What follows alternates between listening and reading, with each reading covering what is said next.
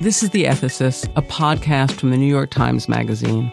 I'm Amy Bloom, novelist and writer in residence at Wesleyan University, and along with my co hosts, we're going to debate and then answer some of the tricky ethical questions Times Magazine readers send in every week. And let me introduce my co hosts. Anthony Appiah teaches philosophy at New York University. Welcome, Antony. Thanks very much, Amy. And Kenji Yoshino teaches law also at New York University. I'm happy to have you here, Kenji. Always glad to be here, Amy. Coming up, we'll tackle reader questions about confronting racism in a small community, sharing genetic concerns with your family, and how to give generously and mindfully. And here's our first question Dear ethicists, I live in a small rural town. At the local garage, the owner has photocopied and displayed a poster that he apparently thinks is clever. It proclaims to picture the most useful cell phone to have with you, which is a handgun that has a cell phone keypad in its handle. It then names the cities where this might be useful, naming cities that are primarily Afro American. The owner is a nice guy, not a virulent racist. He probably does not realize that the poster is offensive or why it is overtly racist. What should have been my response? Name withheld. Oh, I think the garage owner probably does realize that it's offensive. That would be part of its charm. That would be why he has the poster displayed. Um, now, he may not feel that it would be offensive to the people in the local garage who are going to be seeing the poster. I think he probably thinks that it will be appealing to them, which is why he put it up. But the foundation of the appeal is racist, and that is probably not lost on him. And I think, as we've discussed before, um, at other times in response to other letters, an engaged bystander can make a real difference, um, especially in a situation like this. There are different ways that you might approach it, and you certainly might want to look and see where the exits are. And you also might want to think to yourself, where is the next best garage? Because that's probably where you're going to end up going. Um, but it's possible to sort of play dumb and say, hey, what does that poster mean? And then the garage owner will say, hey, it's a joke. And then you say, oh, it's funny? What's the joke? And you can certainly start that way. And if the response is heated and unpleasant, it's probably time to go. Um, but it might still be worth at least beginning a conversation about it. Unfortunately, in my experience, most people are not like Eleanor Roosevelt, whom I admired so much because she took criticism of her own racism so seriously that she not only always apologized directly and promptly without any excuse, but when it was pointed out to her, she would write to all of her friends and family in her wide social circle to point out the offensive thing that she had done or said and encourage them not to do the same. Yeah, well, I mean, I, I agree that one of the main mechanisms by which we're making our culture less racist and sexist is by people calling each other out in various ways on it, and especially in the case of uh, of, of, racism, I think it's really important for uh, white people to call out other white people um, when when they do these things. I, I'm confess I don't know enough about life in this small town to know at what level of self consciousness this thing is.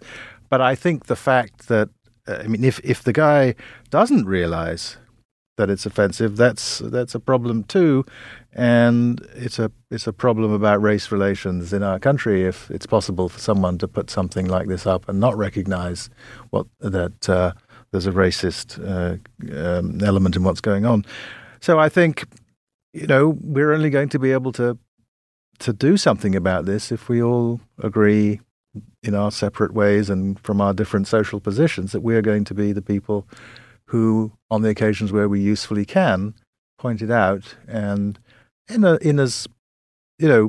Uh, gentle, at least to begin with, a way as possible, uh, say to people, you know, what, what do you mean by that? And and then yes, educe from them uh, an account. And I think I think just trying to explain why it's funny will probably uh, bring to consciousness for him what the problem is if it hasn't uh, if it isn't already at the front of his mind. There's nothing deflates a joke like having to explain it. Right. Right. Yeah. right. I mean, even if it's a really great joke. And um, in this case, I think, you know, as I said, sort of playing dumb or saying, oh, what does that mean? oh, why is that funny? So I think Um, we're all- all in agreement. I, I think the only other two things I would add w- would be first, um, the person who is the consumer, the customer, is in a much better position to call out the sign than the employees at the garage are. So, on that ground of being the the cheapest cost avoider, if you will, um, that's a separate ground in which you may want to intervene. And then the other thing is, uh, I can't resist um, pointing out that uh, you might want to take a what might be deemed to be a more friendly approach and say that there are cases in which um, signage like this would probably have to be much more extreme.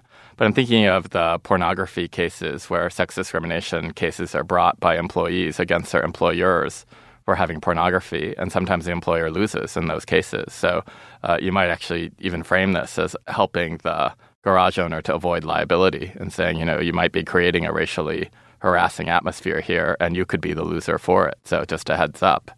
Uh, so I think that's a non-confrontational uh, way to do it. I don't think that's non-confrontational. I don't think there's a, don't think there's a, a problem with it. I would again say, and check where the exits are, and make sure you know how to get out of there and where you're, where the other mechanic is, because it seems to me, given what he's described about the setting, saying, you know, I just want to point out to you in a friendly and helpful way that having a poster like this may lead your employees to sue you. Um, I, I wish I thought that the garage opener garage owner would say, "Oh, thank you. That's so helpful." But that that strikes me as very unlikely as an outcome. But at least allies you with his interests, right? What, what you're not you're not sort of Only if he's an idiot. I don't know. I mean, I, I think that a lot of sexual harassment in this country, there's actually a really fine book about this, uh, is is really super compliant and and is does a lot of the sexual harassment policies that companies have implemented. These tend to be Fortune 500 companies rather than small garages, so that's a point to you, Amy. But a lot of the sexual harassment policies that were implemented were far over and above what was required under law. And it was really HR managers using their own kind of moral heft and going to the employer and saying, you know, there's some danger you could get sued here, and it's also the right thing to do. Some combination of those two messages led us to. But that's the HR manager at the company that is facing the possibility of a suit because of the posters, right? Yeah, but it's not it's not clear to me that it would come differently to my ears as the owner, whether it was a consumer or my own HR manager. I mean, the the message is this is not in your own best interest to do, because we actually have federal legislation on point. I do think that trying to find some way that isn't too confrontational, whatever that is, and maybe our letter writer knows knows him better than we do and can think of that for him or herself. Um, I think finding some non-confrontational way is probably the most helpful thing. And I think even if it blows up the first time, even if it blows up immediately, there's the possibility that on reflection, the guy will see that um, you were right and will um, take the thing down, but also perhaps be a little bit more reflective about about his own attitudes, which is, as I say, a matter of all of us helping each other to move along here, whether it's racism or sexism. I prefer your views of the garage owner to my own. I like the way you guys see it. Um, we should probably dive into the next letter. Dear ethicists, last year while pregnant, I was tested to see if I was a carrier for cystic fibrosis. I was stunned to find out that I was a carrier. No one in my family, even back generations, has ever had CF. My results came back when I was 12 weeks pregnant, and while we would have kept the pregnancy regardless, it was a heartrending two weeks while we waited for my husband's results. He was negative. If you are not familiar with genetics, what this means is that at least one of my parents is a carrier, has one copy of the gene, and that my brother and sister each could have a 25% chance or a 50% chance of being a carrier. Because everything turned out okay, I have not told my parents or siblings about the test findings. My parents would feel incredibly guilty if they knew. However, my brother and his wife are thinking of starting a family, and I'm torn as to whether to suggest to my brother that he take the test first. Deciding to know your genetic status is an incredibly personal decision, but I would also feel very bad if I had this info and he and his wife ended up both being carriers and had a baby who had CF. Is it more ethical to withhold the information or to give him this information possibly against his will? Signed, name withheld. This is a really interesting question, and one thing that struck me first, and, and I'm glad that the test turned out okay, by the way, because it is a very serious. I, my brother-in-law works is a pediatric pulmonologist, works with a lot of cystic fibrosis children, and it's a it's a really painful thing to watch. So anyway, so I'm glad it turned out okay, and and so it's a really important question, uh, uh, uh, what you should say uh, to your brother who might have children. Um, but you asked one question first, which I found a bit puzzling, which was you said that your parents might feel guilty. But I can't see why they should feel guilty unless they negligently uh, uh, set out to have a child without checking whether they were CF. And that wasn't negligent. There's no history of it in the family. They didn't have uh, any particular reason to expect it. Only one in 25 people is likely I mean, to be carrying it. Uh, so I don't feel that your parents should feel guilty. And I think it's interesting that the first question you ask us to think about is whether you should tell them. And I would say um, I can't think of any reason not to.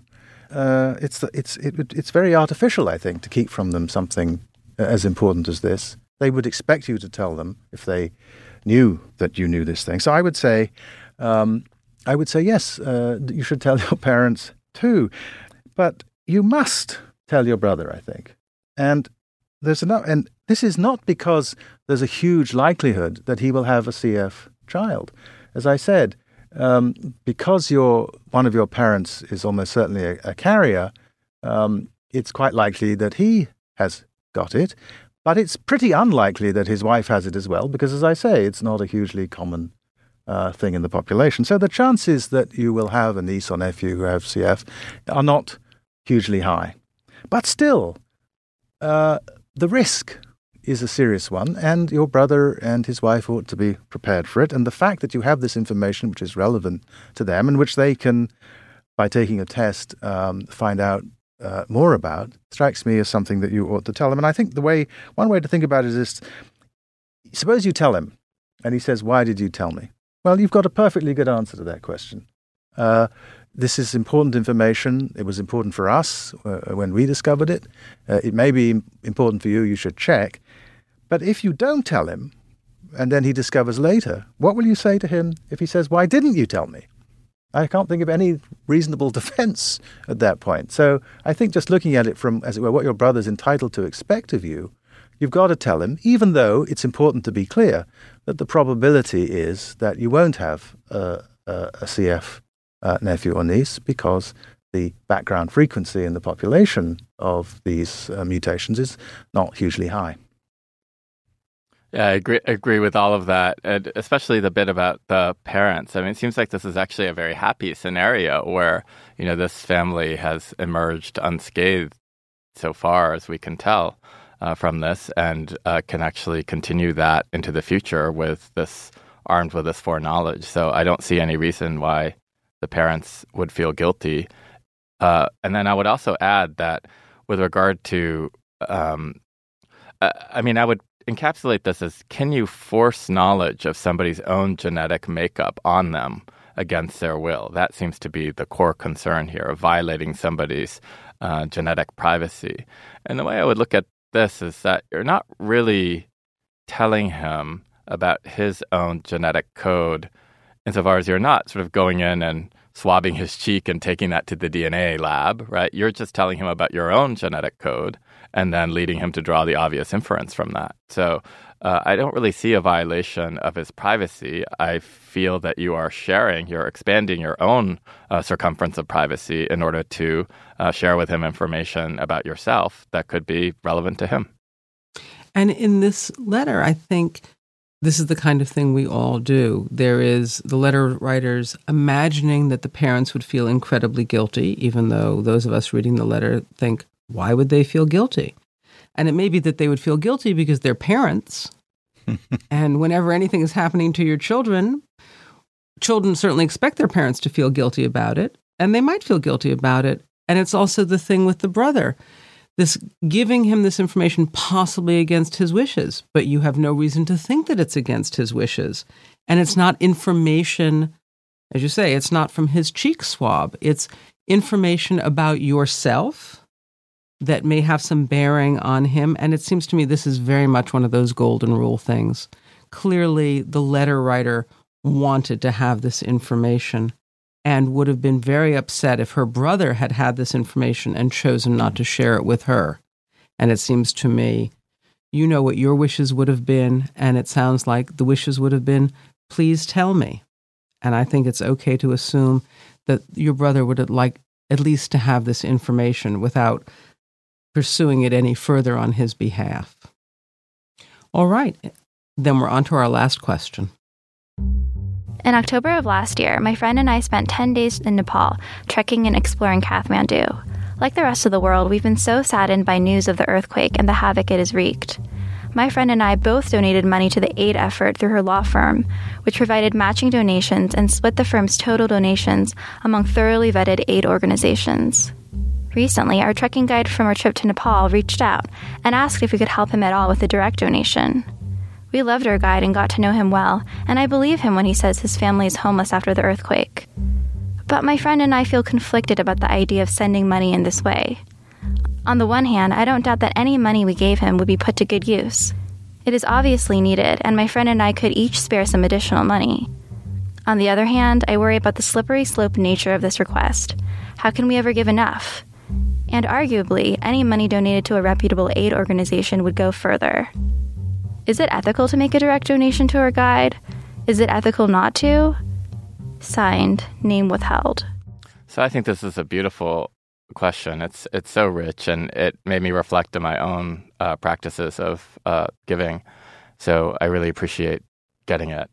Um, so I think that it is certainly uh, not unethical to refuse to send the money, but it's perfectly ethical to send the money. Uh, I have to say that I was first reminded of uh, Patricia Williams' essay uh, in The Alchemy of Race and Rights, where she uh, talks about observing a child and his father uh, getting off of a subway, and uh, someone approaches and asks for money, and the child wants to give the uh, man money, and the father says, "No, no," to his son, "This isn't how we give in our family." And she remembers thinking, you know, there's a very this is a very abstract notion of philanthropy where a direct appeal is uh, less appealing than uh, you know a more uh, kind of abstract or removed uh, form of giving. So I think you're doing both, and I think that that's um, wonderful. With regard to the slippery slope problem, just to tackle that, um, I, I, think all of us have this fear, right? Uh, I, I, think now of Rousseau, who says um, I've often felt the burden of my own good deeds by the chain of duties they later entailed, right? So the idea is generosity can endanger the giver, and we've all experienced this in our lives. Of we give, and then that seems to create some form of obligation of of, of continued giving. Um, but it seems to me that uh, it, it would be uh, a sad thing if we refuse to even take one step up down that slope uh, when it seems uh, that the slope might, might be much more terraced than uh, than we might uh, think it is, uh, given that we could actually refuse and uh, later on down the line. So, if you're worried about uh, the sort of the downstream consequences of your giving now, you, you might give and just make it really clear when you send your donation, or when you send the next donation, or when you send the third donation. That is, whenever you wish to stop, that uh, you are going to be stopping here, and that you wish you could do more uh, as you say you do, and that would be an honest thing to say, but uh, this is where it ends. I agree. I love the way you put it about um, it would be terrible to um, be so fearful of the slippery slope that you never put a foot out. You know, and and this letter writer seems, you know, they care and they're making a contribution and they are seeking to find the solid ground of realistic generosity.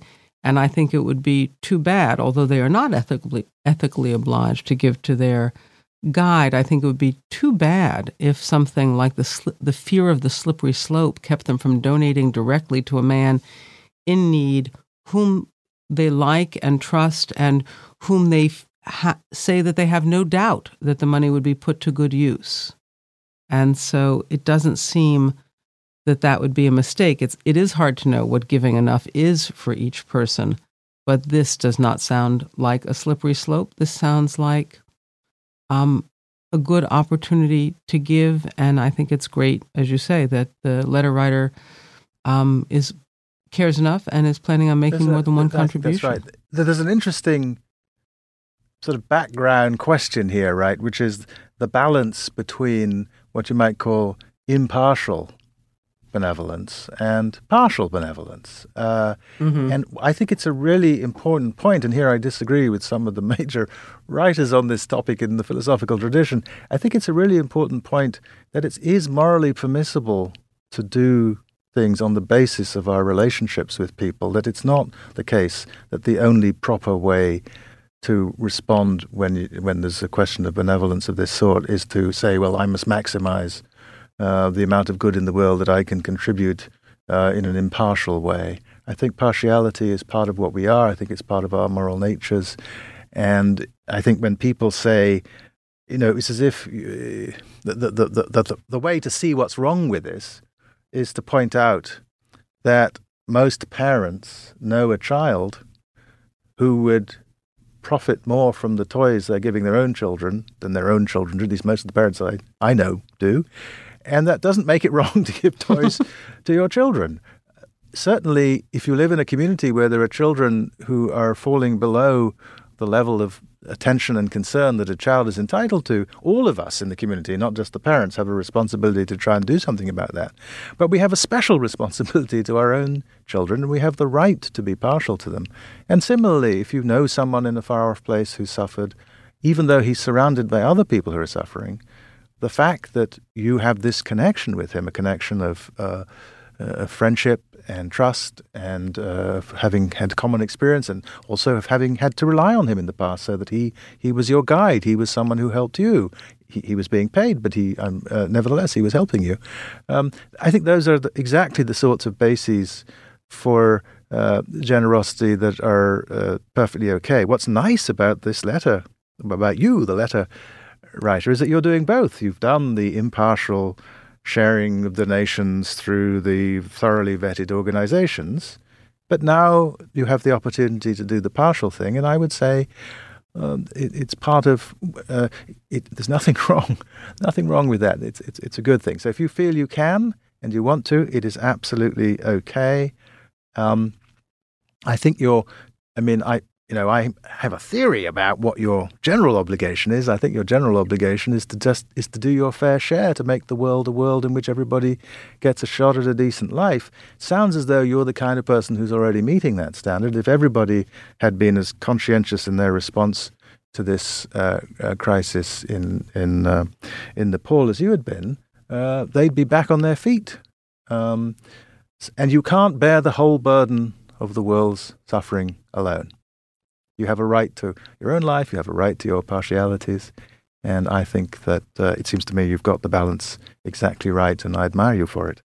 Yeah, and just to riff off of that, uh, Anthony, uh, you know, I think one of the things that makes uh, Dickens's character, Mrs. Jellyby, in Bleak House, right, um, such a enduring, The worst, yeah, worst, just such a the weighty worst character, person. right? Uh, uh, yes, is that she gives charities to missions in Africa while not attending to the suffering of her own family or or neighborhood or community, and so you know, I think that uh, this is just fuel to your fire, Anthony, about how you know impartial giving can often be uh, not just a um, undesirable thing, but an affirmatively bad thing uh, to the extent that it comes at the expense of what uh, you describe as partial uh, partial giving. So Yes, I like the idea of that, that a little partiality is okay because I think it, it helps steer us away from those kinds of people who are all for humanity and very much against individual people.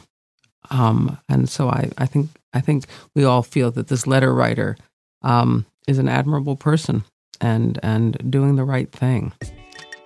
And that's it for the Ethicist. If you'd like to send us your ethical quandary or comment on the show, you can reach us at ethicist at nytimes.com. If you'd like to leave a voicemail question for us to answer on the show, the number is 212 556 7070. If you like the show, please be sure to tell a friend and subscribe to us in iTunes. Our producer is Kerry Hillman, and the music is by the band Broke for Free. For Anthony Appiah and Kenji Yoshino, I'm Amy Bloom. We'll talk to you next week on The Ethicist.